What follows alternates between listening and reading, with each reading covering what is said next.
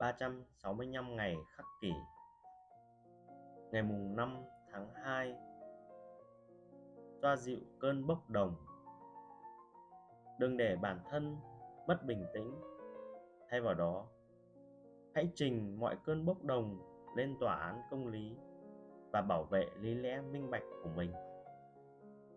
Trích Suy tưởng của Marcus Aurelius.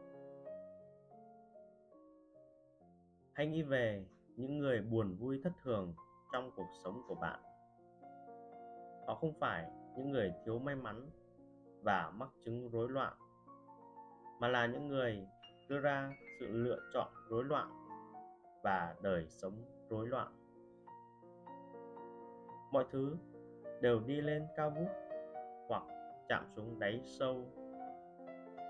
Một ngày của họ có thể rất tuyệt vời nhưng cũng có thể vô cùng kinh khủng. Những người đó có mệt mỏi không?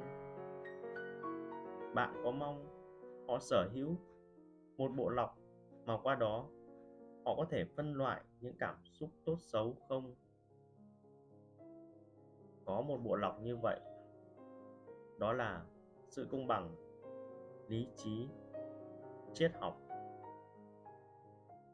Nếu tư tưởng khắc kỷ có một thông điệp trọng tâm thì đó là những cơn bốc đồng muôn hình vạn trạng sẽ xuất hiện và công việc của bạn là kiểm soát chúng, giống như dạy chó nghe lời vậy. Nói một cách đơn giản hơn, hãy suy nghĩ trước khi hành động. Tự hỏi, ai là người kiểm soát ở đây?